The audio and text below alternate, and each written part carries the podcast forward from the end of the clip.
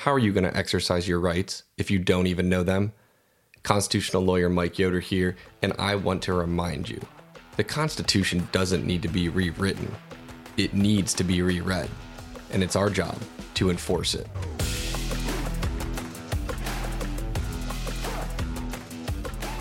So, week four of Legally Armed, I have a very special guest and close friend, and also a client, Jodi O'Malley, who was the Project Veritas whistleblower that exposed HHS, uh, the Department of Health and Human Services, while working at the Phoenix Indian Medical Center in Arizona for effectively.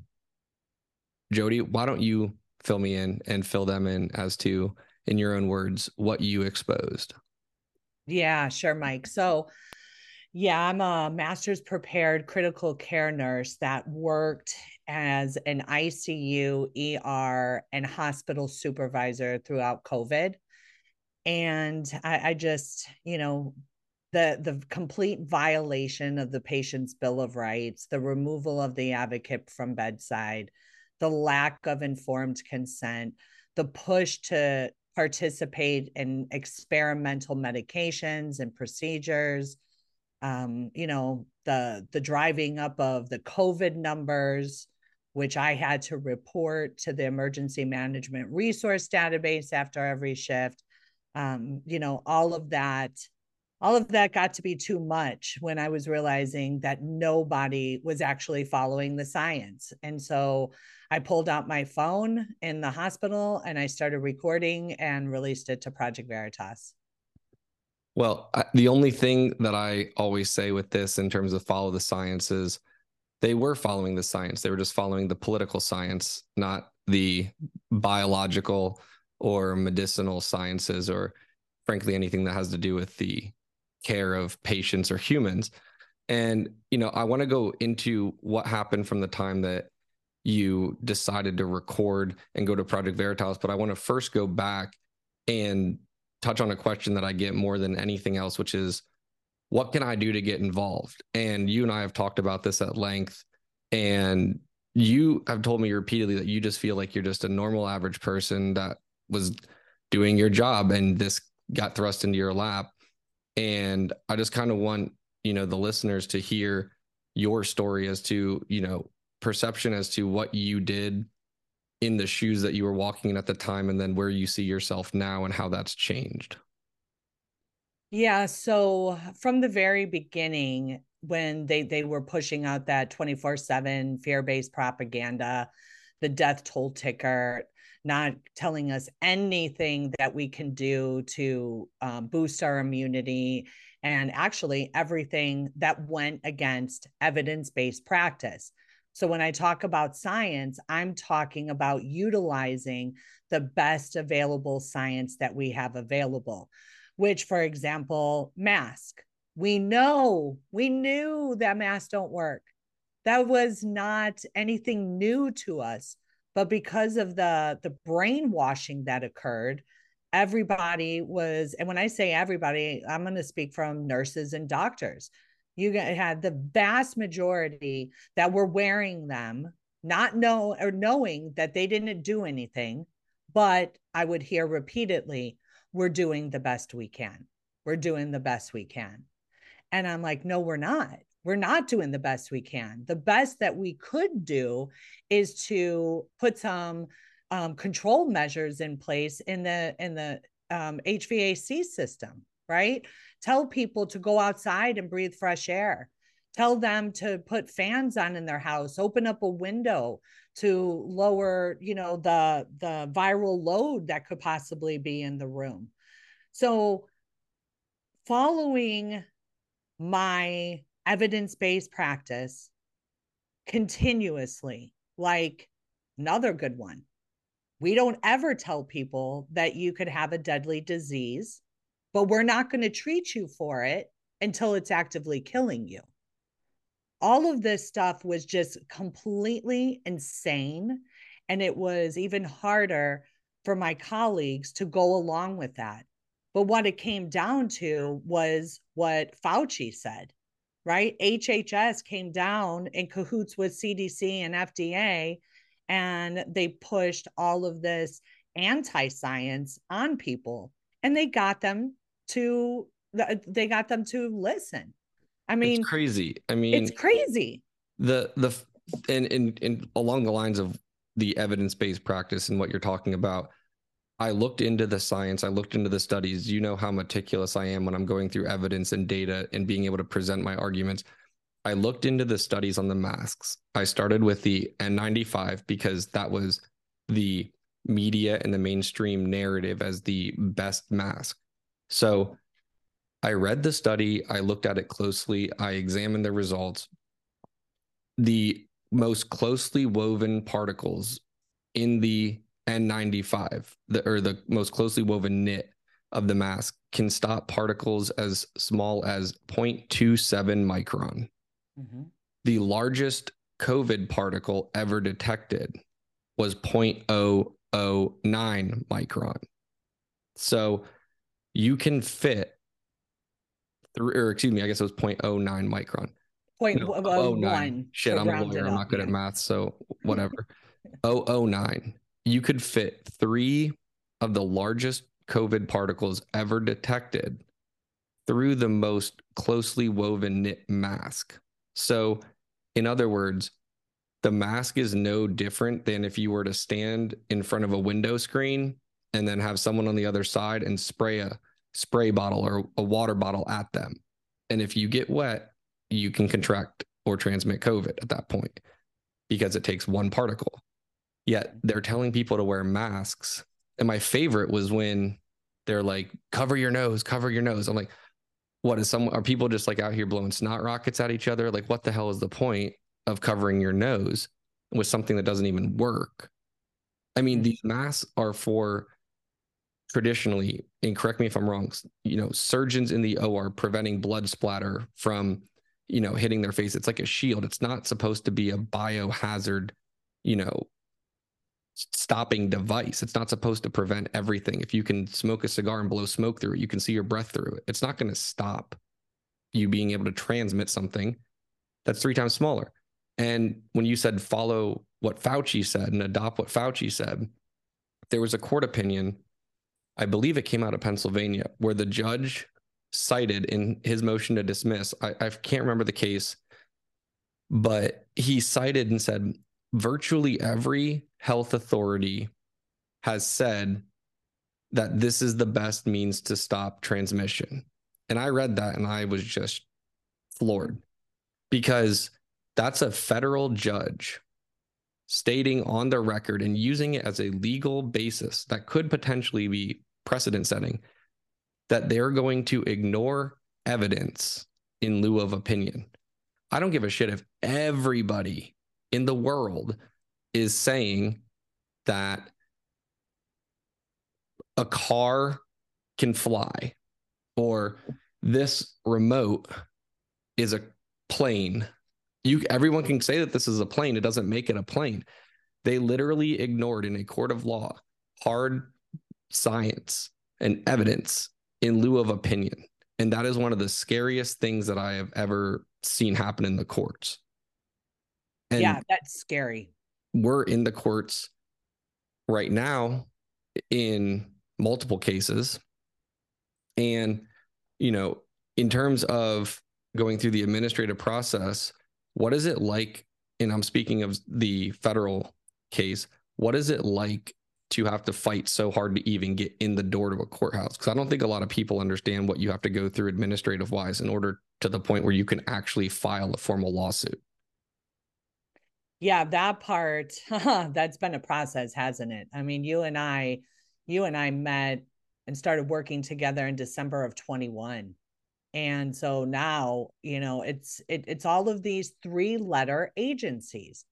And and it it just blows my mind how they they say that justice is swift and we are all you know as americans we deserve a speedy and fair trial.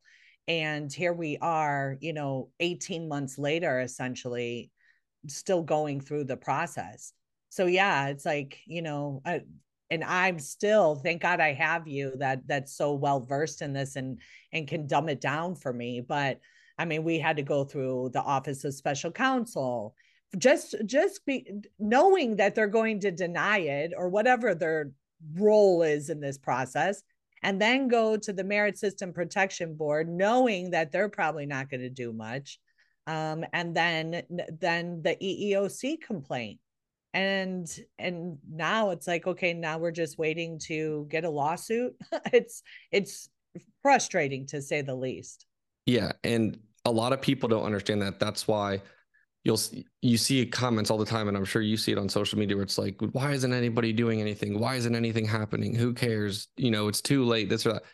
The courts are not just something that you can walk up to with a stack of papers and put it on someone's desk and mm, go to war you have to go through a painstaking long administrative process with these types of cases of course certain cases you can just go to court with you don't need to go through the administrative side but employment related matters especially federal employees state employees, public, any, you know, governmental worker, essentially, and military is the hardest. It takes a while.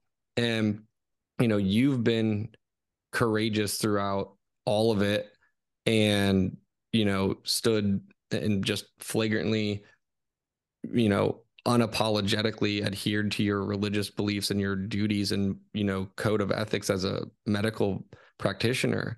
And, you know, what what really is the grounding or the basis that enables you to do that because and i'm going to go back to the question i asked earlier as to how other people can get involved but first and foremost i want to know what is your drive and what is your you know what is that force behind you being able to stay so steadfast well it's it's my relationship with god you know i i've had a relationship with with him ever since i can remember i don't remember not ever being close with him. Now, having said that, does that mean that I'm quote unquote the the perfect Christian? I'm a sinner as well as everybody else.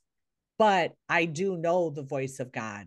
I do know it. And when I found out when I was working in the ER in March and people were talking about the planes that, you know, were being grounded and they, you know, weren't um, encouraging travel and all of that, I was like, wait a second, the whole world's getting on board with this?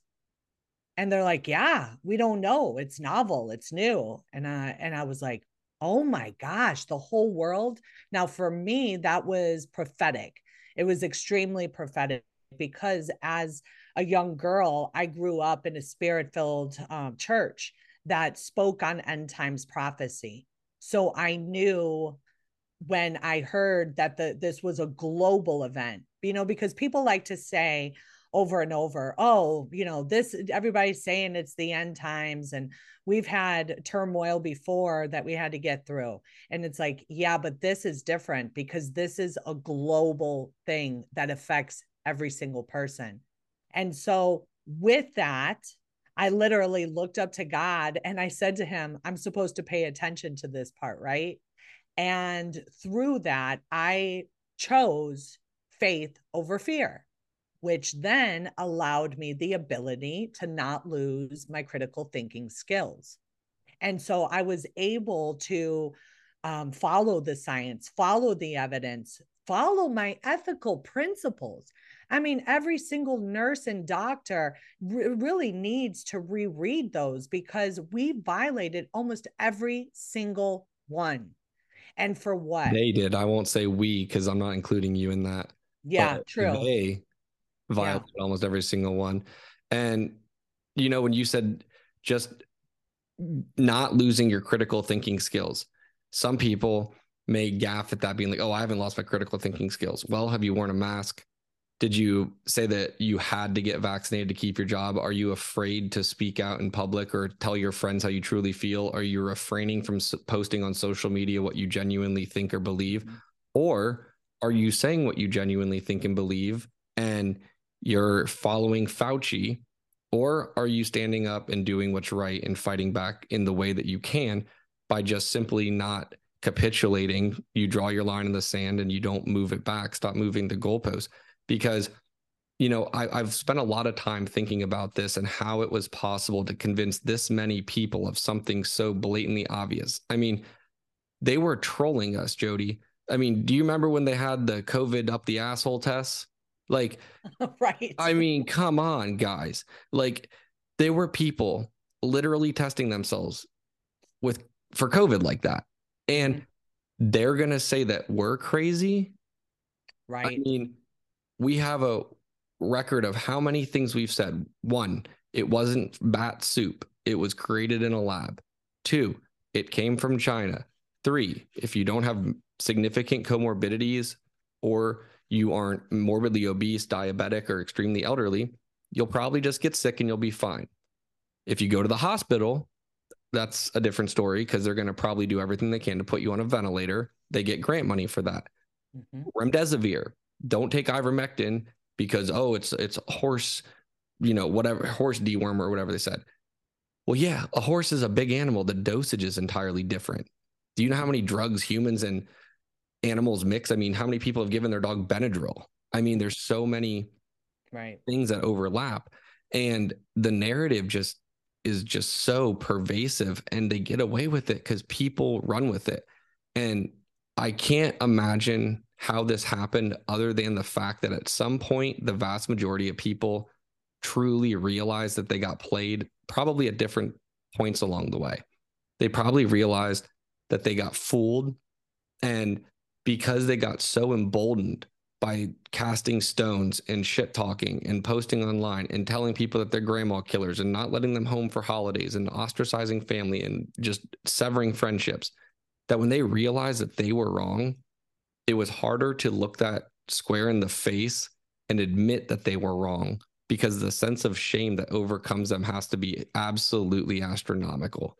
And they would rather die on that hill mm-hmm. than endure the shame of acknowledging how wrong they were and how hard they got played. Because I genuinely respect the people that I see online saying, I was suggesting to people as a physician that they get vaccinated. I was giving out vaccines. I wouldn't give ivermectin. I wouldn't give hydroxychloroquine. I genuinely bought it. I, I fell for it. And I can't believe I fell for it for this long. Those people, you know, I, I don't expect anyone to be perfect, even though I'd still, you know, one day I'd like to have a conversation and say, how the hell did that happen? But the fact that people can actually admit it and own it, I think that you're a much bigger person than someone who you know, artificially claims to be conservative or righteous or doing the right thing, and then, you know, goes and gets a fake vax card so they can travel. It's like, God forbid I get burned or, you know, that type of thing. It's like, no, being strong and steadfast doesn't mean you get to travel. Doesn't mean you get to cut corners just because you're not literally inoculating yourself. It goes with every single thing that goes along with remaining strong and not getting vaccinated. But people kept biting and just cutting corners. And there are so few people out there that I truly think are strong. I mean, what is your experience in dealing with just the general public, friends, family, whomever it may be in terms of this? Have you experienced anything similar? Yeah, um, I, I will tell you, you know, probably about three or four months after I blew the whistle, my mom had come back from her primary care doctor and she said um, that she was recommending her to get the the shot and i was like okay what did you say? And she's like i don't know you know i have these these comorbidities this and that and i said mom mom i have been screaming about this telling you what you need to have in your cabinet, what you need to do just in case, what we can do to build up immunity. I just blew the whistle. I risked my life and my livelihood to do this. And you're telling me that you're still considering getting the shot? And she like said to me, she's like, Well, don't get mad at me. You know, she was just, you know, encouraging it. And I said, Yes. And I loved her. She was an amazing doctor.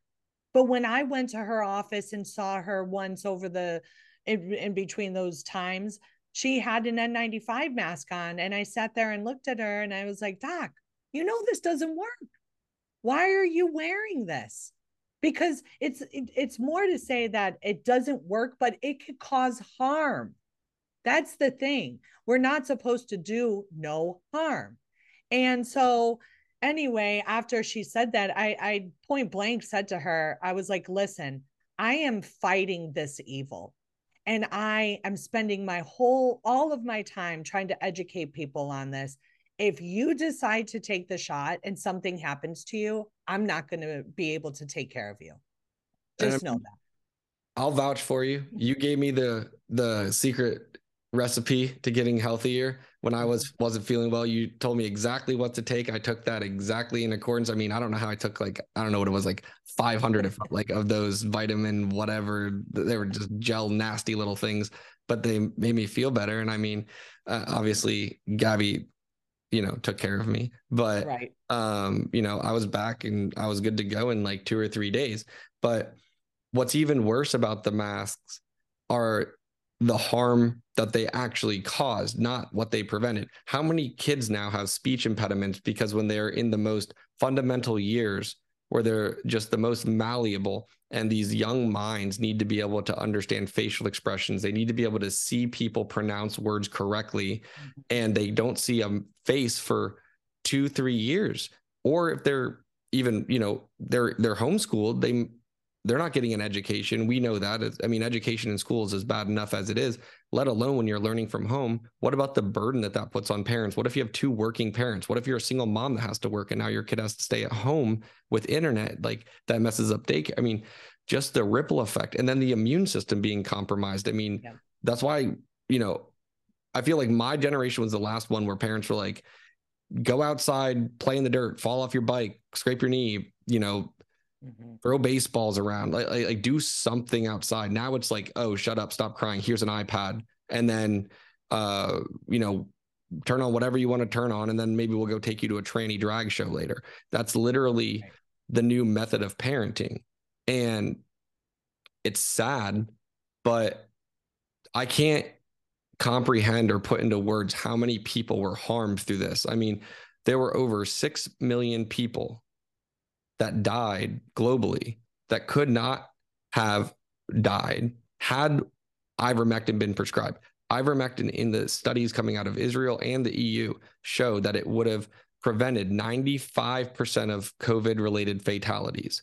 95% of that is over 6 million. So, in other words, if you look at numbers, we're comparing the same population percentage globally that we just watched exceed in 18 months the number of people that died during the Holocaust, and we were alive watching this happen. It wasn't through omission through gas chambers, but it was through intentional suppression of life saving drugs and the intentional use of dangerous drugs. When you go to the hospital, the place that you're supposed to be getting taken care of, I have so many people calling me, telling me about these stories that they lose loved ones where they literally had notes in their pockets that said no ventilator do not put me on a ventilator. They printed out forms from the hospital signed them. They had it in their handwriting in their pockets. They would not let go of it. They had them in their hand. They said no remdesivir no ventilators because they couldn't breathe because they were elderly or whatever it may be. And then they go to the hospital. I've had widows call me saying that they saw their husband perfectly fine smiling happy. And they were due to come home the next day or that week. Mm-hmm. And they get a phone call five, six, seven days later, well past when they were supposed to come home, and oh, he's in a coma, he's on a ventilator. Mm-hmm. Mm-hmm. How the hell does that happen? I understand that things can happen as freak accidents and that medicine is wild and there's things that go far beyond my, you know, understanding of medicine and I'm not trying to act as though I'm a doctor. However, this absolute abnormity of how frequently that has happened is insane. If you look at Olympic athletes, the most healthy humans alive from 1965 to 2021, I believe the numbers were that there were 1,061 heart related fatalities for those that are, you know, Olympian athletes under the age of 35. If you look at that same demographic from May 2021 to May 2022, 969. Mm-hmm. So you're telling me that in a span of just shy of 70 or 60 years, see, I told you I'm shit at math. Right. 60 years, they only had an additional, what, 40 ish mm-hmm. fatalities, 100 whatever that number is 969 to 1061 so 90 90 less than 100 yeah. less than 100 additional fatalities that's astounding over half a century and 60 is the number mm-hmm. versus one year and the only thing that changed was the vaccine mm-hmm. i mean well you know to go back to what you said about like the the deaths first of all i i know for a fact that that number is completely off. They, they're saying 6 million people died. There, there's no way. There's no way that 6 million people died of COVID. What they died of is the lack of care, right? In the hospitals. And so, like you said, the ventilator. So we had, so somebody goes into the hospital. Now they're put in isolation. The standard of care was lowered um, purposely, right? Under the Emergency Protection Act. We didn't have to chart the way we normally would have. We didn't have to go into the rooms. I mean, heck, doctors were writing on, on their progress notes report received from nurse due to limiting COVID exposure over and over and over again. So that patient came into the hospital. We did not do the standard of care. Remember, in the beginning, we were not giving um, anti inflammatories, we were not giving um, steroids because they said that it, it, they didn't work for COVID. All of we were not giving nebulizer treatments, basic, basic rescue drugs, albuterol nebulizer treatments. We weren't doing that because they were saying this isn't for COVID. And so we had a ton of patients. And I, you know, I have the evidence that I gave you on that. Um, where I took care of patients, you know, maybe a week into it, a few days into it, a couple weeks into it, where I assumed their care and I insisted on a sputum sample and three out of the four times I insisted on a sputum sample, those patients came back with community acquired ammonias pneumonias, right? And so they weren't getting treated with antibiotics because that was not the COVID protocol. I mean, doctors weren't even giving vitamins, zinc, C, D, because the administration was saying this is not approved for COVID. So they weren't even doing the basic stuff that we would normally do. And so I believe that there is a lot of people, and don't forget, Mike, I mean, you know, like I said in the beginning of this program, I was hospital supervisor, which means that every single admission, every single patient in this, that hospital, I knew what they were in for and why they were there. And I still had to report positive bullshit PCR test numbers to the emergency management resource database which went to our to which went to the news and said oh they're overloaded with covid patients when i knew damn well that there weren't. Like i had the pregnant mother that tested positive that was there to get a gallbladder removed. I had a diabetic that needed an amputation. All of these things the, this inflated our COVID numbers. So when those people died, it listed as COVID as their their cause of death.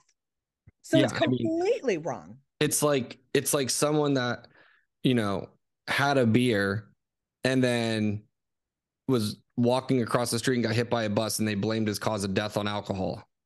It's Correct. like I mean it, it's it's asinine, but what I wanted to, you know, dive into on on that note is there's a way that they can be held accountable and people don't realize that because it's extremely complex in where it's buried. And you know you, you kind of put me up on the spot here by saying that i explain things and break it down and and in your words dumb it down even though by no means do i think that you're anything shy of extremely intelligent. But nonetheless i've spent months. It took me nine months to put this together. And I now have two clients who are properly situated and fully exhausted of the administrative process to file suit over being injured by the vaccines. Mm-hmm. And it's never been filed before. There's not been a single lawsuit in the entire country filed on this. And I'm bringing this out because I want people to know that what they perceive or what they've been told about accountability and liability is not entirely true.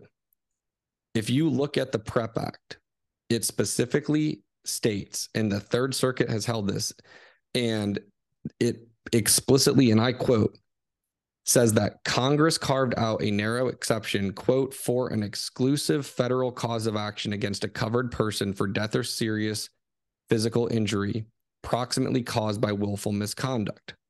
The PREP Act unambiguously creates an exclusive federal cause of action. What I mean by that is that people think the PREP Act just immunizes everyone. It doesn't. The PREP Act itself is a cause of action. Just like you can sue under Title VII, you can sue under the Americans with Disabilities Act, you can sue under the Rehabilitation Act, things of that nature, the Federal Whistleblower Protection Act. You can sue under the PREP Act. It's not just an immunity veil. And unlike the cases where some people might have heard about the preemption cases and the Saldana action, which was a Ninth Circuit case where they avoided getting uh, dismissed and the defendant was unable to assert or invoke PREP Act immunity because the case was in state court. And what I mean by that is that there's two different systems in America. And I, Jodi, I'm not patronizing you. I know we've talked at length about the two different courts, but you can file suit in a state court or in a federal court. In federal court, federal laws apply and the state laws can tag along. In state court, fair game for both. But the PREP Act, if you keep the case in state court, doesn't come into play at all. So if you keep the case in state court for only suing for state laws like negligence, medical malpractice, things like that, it doesn't come into play. But that's different. Negligence is saying that you failed to do something you otherwise should have done. You had a duty to do X, duty of care, and you breached that duty.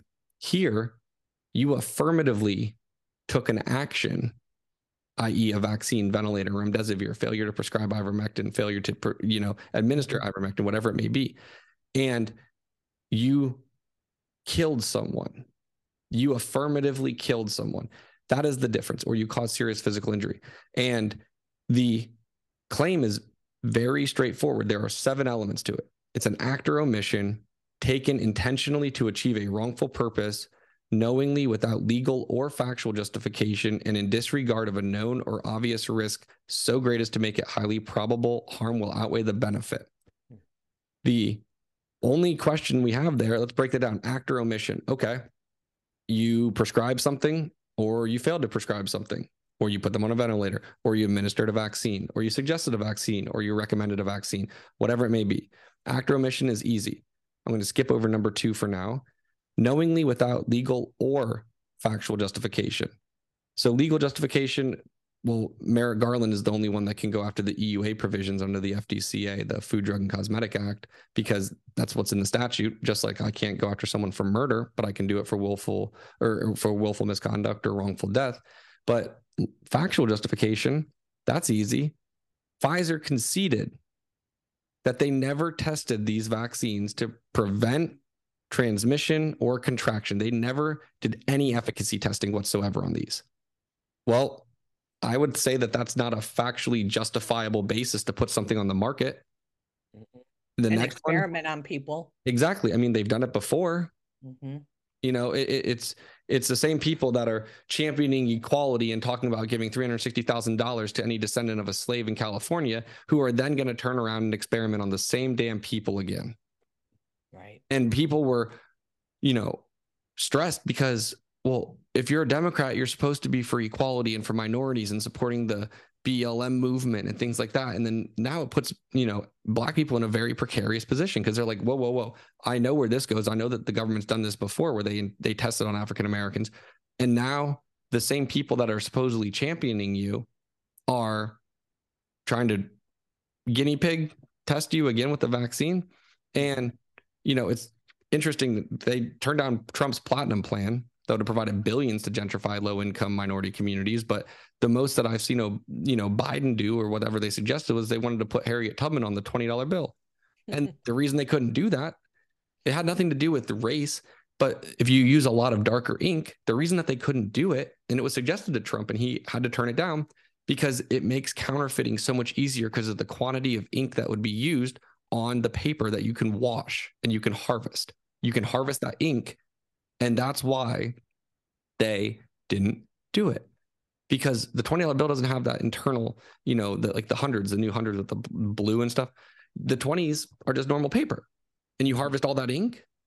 That's literally the only reason. It's a security thing, it's an inflation or economics issue. It had nothing to do with race. No one ever said Harriet Tubman wasn't admirable, you know, for what she's done.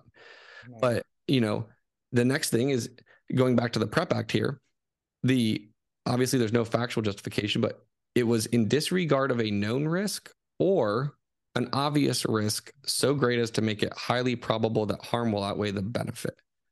Well, I would say putting a vaccine in someone's body, and I use the term vaccine loosely, uh, that you never tested, that would seem to be a pretty obvious risk to me, um, especially when looking at the Pfizer documents that they're revealing under that FOIA lawsuit with Aaron Siri, a brilliant lawyer, phenomenal job by his law firm on getting those they tried to seal those records for 75 years, mm-hmm. i.e., until everyone that was inoculated right. is dead. Yeah. But they did not prevail on that. The judge gave them six months to reveal and release all the records instead of 75 years. So again, that's you know, Aaron Siri is a phenomenal lawyer, one of the best fighters out there with this. But there you go. You can see the risk, it's all in there. And then the second element, and this goes back to you and you know, Project Veritas and James O'Keefe, is the the the hardest element here to prove is it was taken intentionally to achieve a wrongful purpose. Now that Pfizer leak that shows that Pfizer has now moved on to intentionally mutating the virus to get ahead of the curve and prevent quote unquote allegedly prevent it through you know creating new vaccines that tells me two things one why the hell are you spending your time doing this if it's not going to come back around again and why wouldn't it? I mean, hell, it was the biggest cash cow, cash cow they've had since Vioxx, where they got slammed to the ground for falsely advertising the safety of a drug. Just for the record, you can look it up. It was, I think it was a 2009 settlement. But point being, this is actually way worse than them just trying to get ahead of the curve.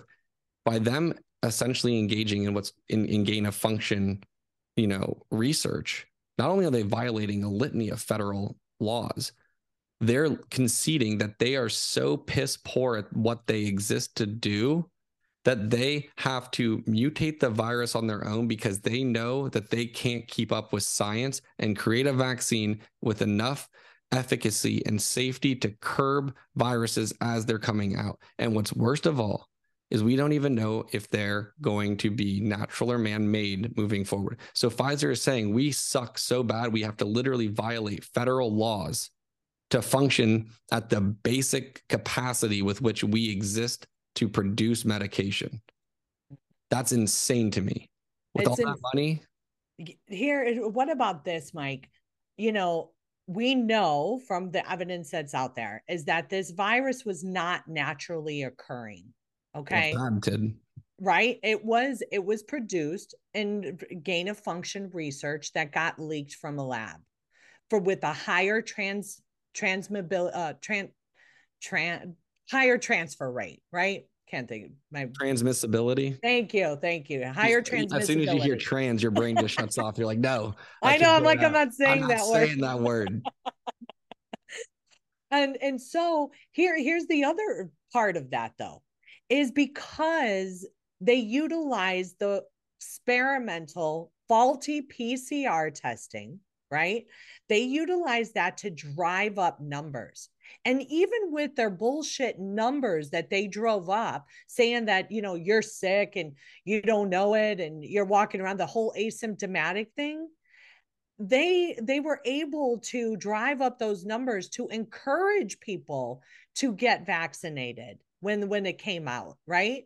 When the so-called vaccine came out. So those numbers like this is how nefarious it is is that they they intentionally used a faulty test that was never created intended to diagnose this disease and because of that they drove up the numbers that got people to want to get injected and so even with those numbers that were drawn up you know that were blown way out of proportion we still didn't have the deaths so so whatever nefarious game that they were that they were trying to do to kill people essentially, it didn't work.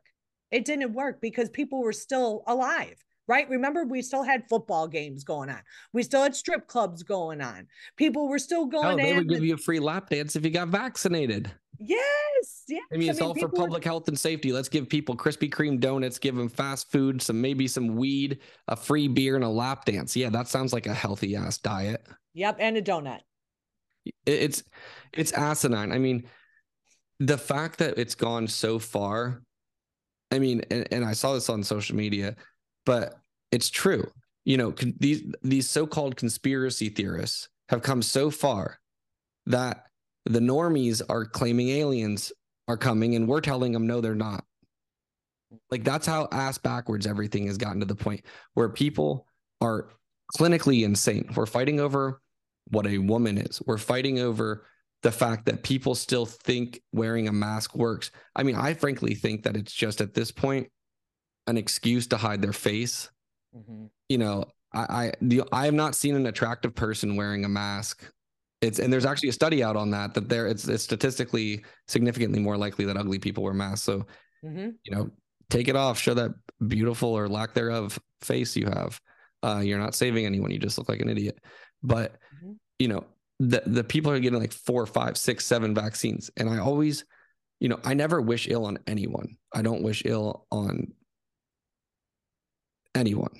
Mm-hmm. But there's just this sort of poetic justice when it's the biggest shit talkers online that tell people to get vaccinated they're going to kill grandma and then the next thing you know is like their next post is like there'll be a memorial service held for John Smith who passed away at the young age of 37 because of unknown causes. He peacefully died in his sleep. And I'm like huh, you mean the John Smith that just was telling me that I should go to hell because I didn't get vaccinated? That, that one? The one that just died like 4 days after getting vaccinated? Showing his you know and it's sad. It's truly sad. But there needs to be a way that people you know can be comfortable owning and you know coming back out and admitting that they were wrong. And people need on our on the conservative side and and, and the people that did understand the truth we can't despite how hard it is if we continue to attack them. And when I say this, I'm being very clear that I am not saying that we should, you know, that bullshit amnesty article that came out in the Atlantic, like, oh, it's time for amnesty and forgiveness. No, fuck that. I'm not forgiving anyone.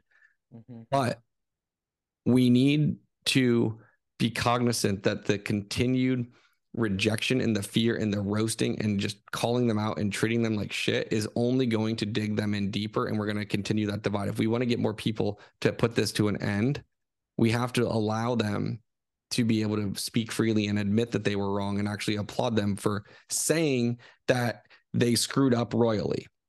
Yeah. Because yeah. there's a difference between forgiveness and forgetting mm-hmm. and giving people room to own it. Because right now, I see that it's just like a vicious attack every time someone does own it. And I mean, they're they're it's like making fun of a fat person at the gym. Like you're the one that's supposed to be at the gym. It's not mm-hmm. supposed to be these ripped six pack, roided out dudes. You know, I'm not saying that they don't belong at the gym, but you get my point. It's like that person is literally there because they should be there. Right. So like people that are admitting that they're wrong, at least they're coming out and saying that. But you know, Project Veritas again, they were the one that exposed that missing critical piece to the PREP Act, the intent to achieve a wrongful purpose. Now, the question before a jury boils down to did they promulgate this COVID related policy, the vaccine? Did they manufacture it, distribute it? And the list of defendants is not just limited to manufacturers. It includes, and I'm quoting 42 USC section 247D 6D. It includes a defendant who engaged in any of the following they physically provided vaccines, administered vaccines, distributed vaccines, dispensed vaccines, managed or operated vaccine programs, managed or operated vaccine locations, or engaged in activities and decisions directly relating to the delivery of vaccines, whether public or private. That sounds to me like a whole laundry list. And I have a lot of trouble figuring out anyone that's not included on that list. Frankly, it includes advertising, media, anyone, you know, they're all subject to it. And the only caveat is that you have to exhaust those administrative remedies through the CICP. It's under mm-hmm. section 247D 6ED1. You have to go through that process. And when I looked at this, Jodi, guess how many claims have been filed to date with the CICP? Oh gosh, how many? Less than 14,000. Because nobody knows about it. Nobody knows about it. Because yeah. no one looked into the statute, because nobody cares to figure out what the hell we can do to hold them accountable. Mm-hmm. And for me, it all started with just simply saying, oh, the mainstream media is telling me the PREP Act immunizes everyone. I'm like, okay, so you mean I can sue them under that? And I just started looking, but it was complicated. It was like taking a page out of, and speaking of, uh, speaking of books, I have your book right here, including yeah. your nice, beautiful note you wrote to me. So thank you so much for that. Um, I also didn't know I was on the back of the book. That surprised me. Uh, yes, uh, so you're I, you're in that book. You, you that's quite the lineup.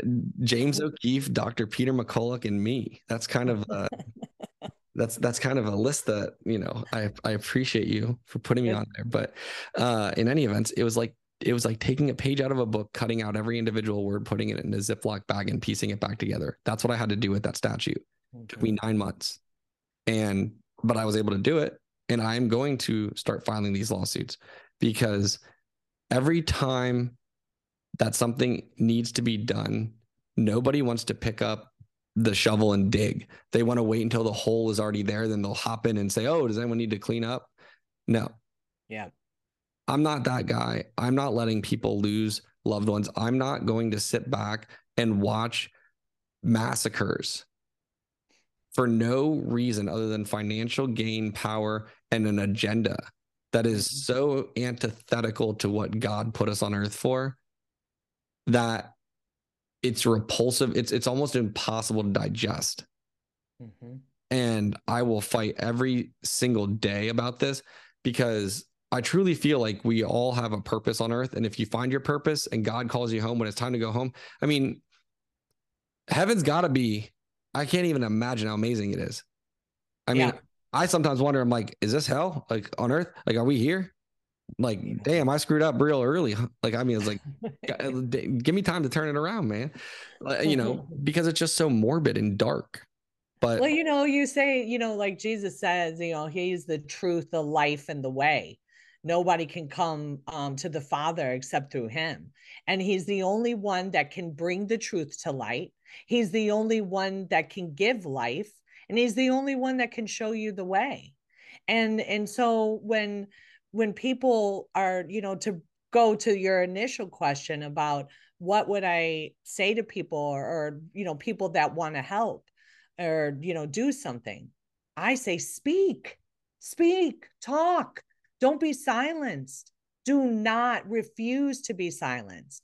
You you said it one time to me um, that we what we have a pandemic in this country of cowardice and that's exactly what it is. You know people are too afraid to speak up because they're too afraid to risk losing their comfort.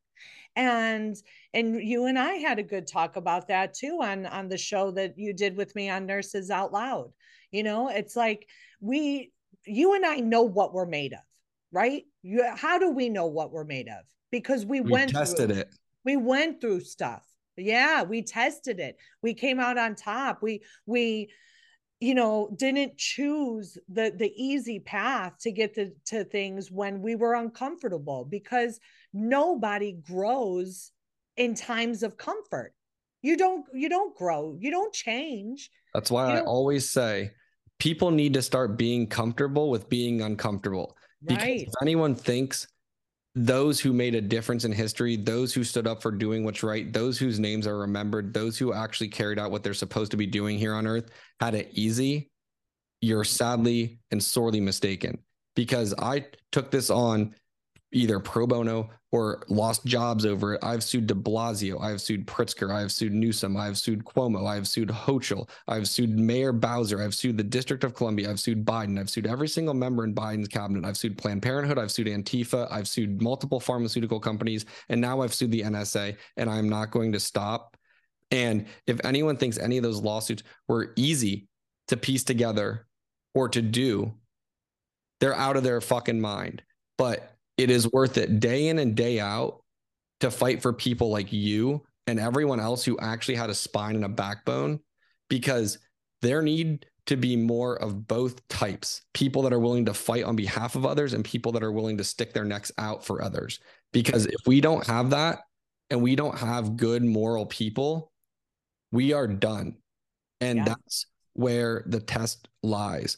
Are you too afraid to speak up? If you're too afraid to speak up, you're sure as hell not going to act. And we need people that do more than even speak. We need people to start taking actions and realizing that the Constitution doesn't need to be rewritten. It just needs to be reread. And we have the ability and the power to enforce it. Yeah, and thank God for people like you.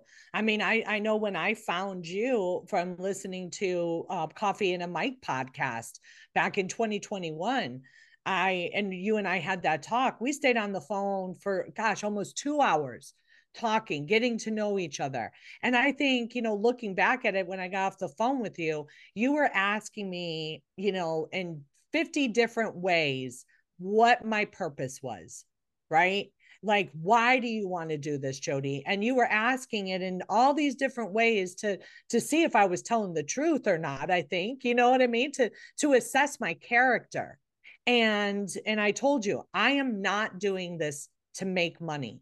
I am not doing this to go you know go quietly in the night.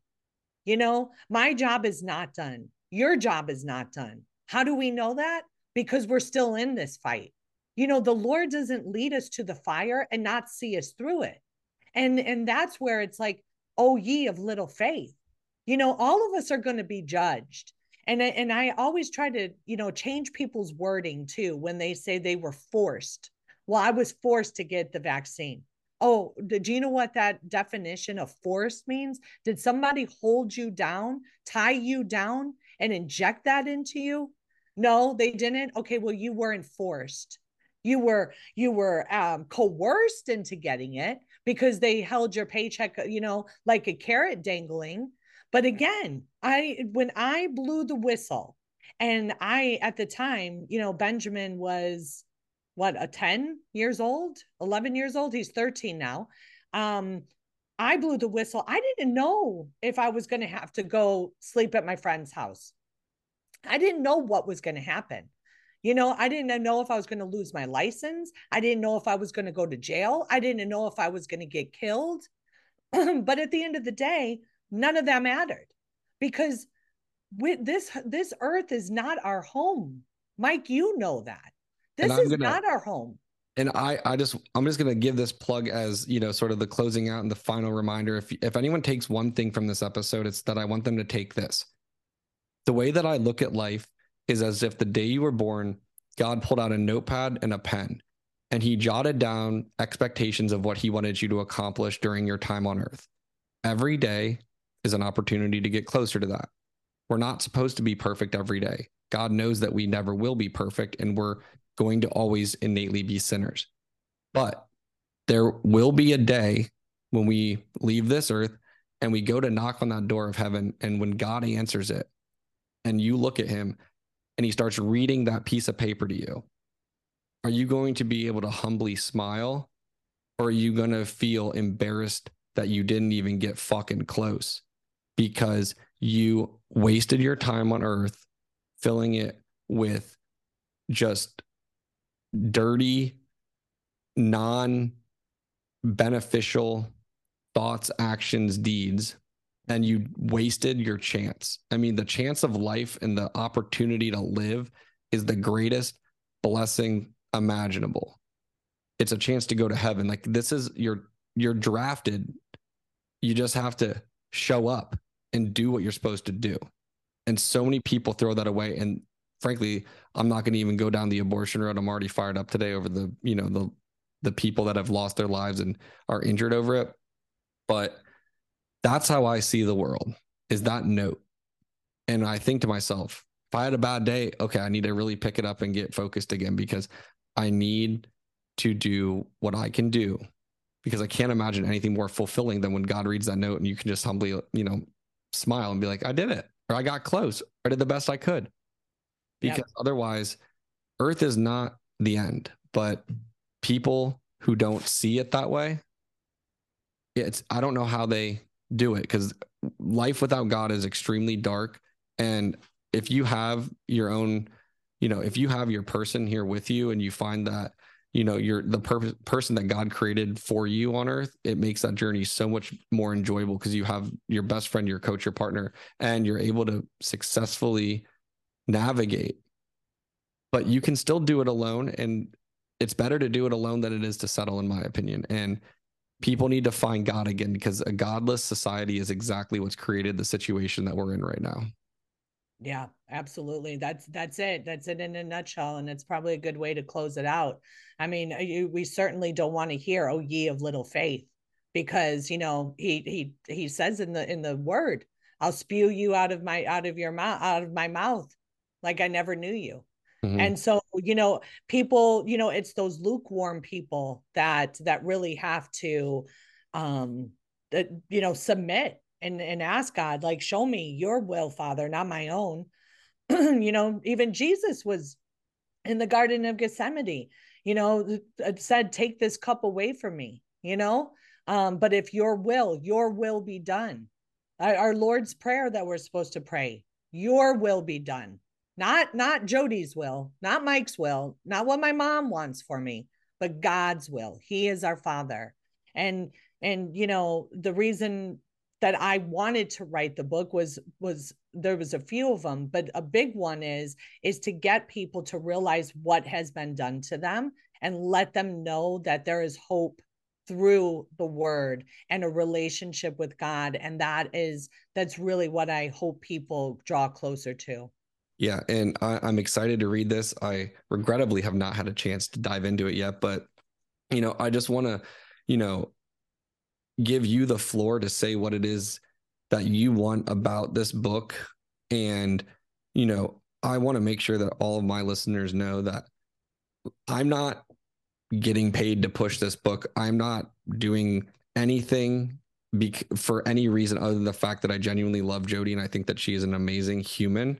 And if you care about what is just and right, then you need to find people like her and have people like that in your life and support them. And the easiest way you can start by doing that is getting her book. Jodi put everything on the line to expose stuff for other people. She lost her career. She is fighting tooth and nail to still defend people. And she is the most selfless person I've ever met. But this book, Rare Courage, I'm excited to read it. But Jodi, the floor is yours. I want you to say whatever it is that you have to say about this book. I'm very proud of you for getting through it and writing this. I can't imagine the undertaking, but like I said, it is rare courage.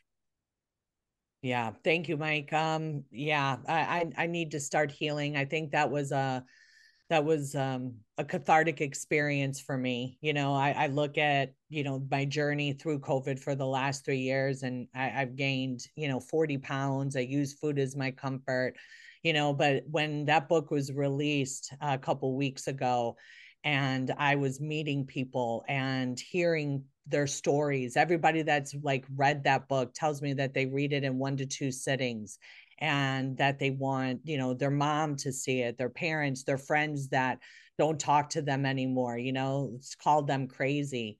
You know this this book is for everyone. That that's it. It's for everyone. It is not um it's not about a, re- a religion. It's about a relationship with god. And ultimately at the end of the day that's where i find my calling now is is to be a testimony and let people see how the lord is using me uh, you know i asked him to use me. I submitted in june of 2020 and then in august of 21 you know when i got that that that sign to record and start recording what was happening in the hospital and expose it you know every single day i see his hand move in my life and others. So i want people to take this book and to share it, share it in the nurses' stations, just drop it off, leave it in the break rooms. Um, if somebody wants to, you know, get a bunch, I will absolutely give them a, a discount, 50% off, because I'm not making money on this. All the proceeds that I will make from this book will go to help those affected. And one of the organizations I'm working with is a thousandwidows.org. Um, it's a group of widows that lost their loved ones due to the deadly hospital protocol. They started noticing that there were about 27 commonalities that they all shared. And, and I'm hoping to seek justice. And so, See, Jodi, you're so selfless. You plugged another organization before even telling people where they could get the book. Oh, See, I can't with you. See, that's what I mean. You're literally just programmed to be the most caring person. You're literally pro- just plugging away with other organizations, which is just something I've admired along the way. I mean, I can't tell you how many times you've done stuff like this where it's, you know, you'd give the shirt off your back to someone if you had to. But uh, I, I, do want to just make sure it's very clear to people where can they get your book or where can they contact you, find you, uh, you know, your social media, things like that. Yeah. So um, thank you, Mike. Um, JodiO'MalleyRN.com um, i'm uh, you can go on there i'm looking to like organize some retreats you know to help people with courage confidence in their calling um, they can find me at nurse for natives jodi o'malley rn on the social medias um, and you can also get the book on amazon so um, it's out there i'm looking to also add an audible um, portion of it um i yes. So those are the things. Uh jodi o'malley rn all right. Well jodi it's been a pleasure. I'm so glad you were able to come on. Uh this is officially my longest episode of legally armed which i had absolutely no doubt that it would be anything but. Um as always i love talking to you. Thank you for everything you do. Again guys jodi o'malley uh, rn was it yeah jodi o'malley rn.com right Yes. Yes. J O D I, because I'm sure there's a lot of variations of spelling that. J O D I O M A L L E Y R N dot com or Nurse for Natives on Instagram. And you can go from there. But Jodi, thank you again so much for coming on. That's it for this week on Legally Armed, guys. Don't forget to grab a copy of Jodi's book. If anyone needs to get a hold of me, you know where to find me, yoderesq.com. Thanks for tuning in.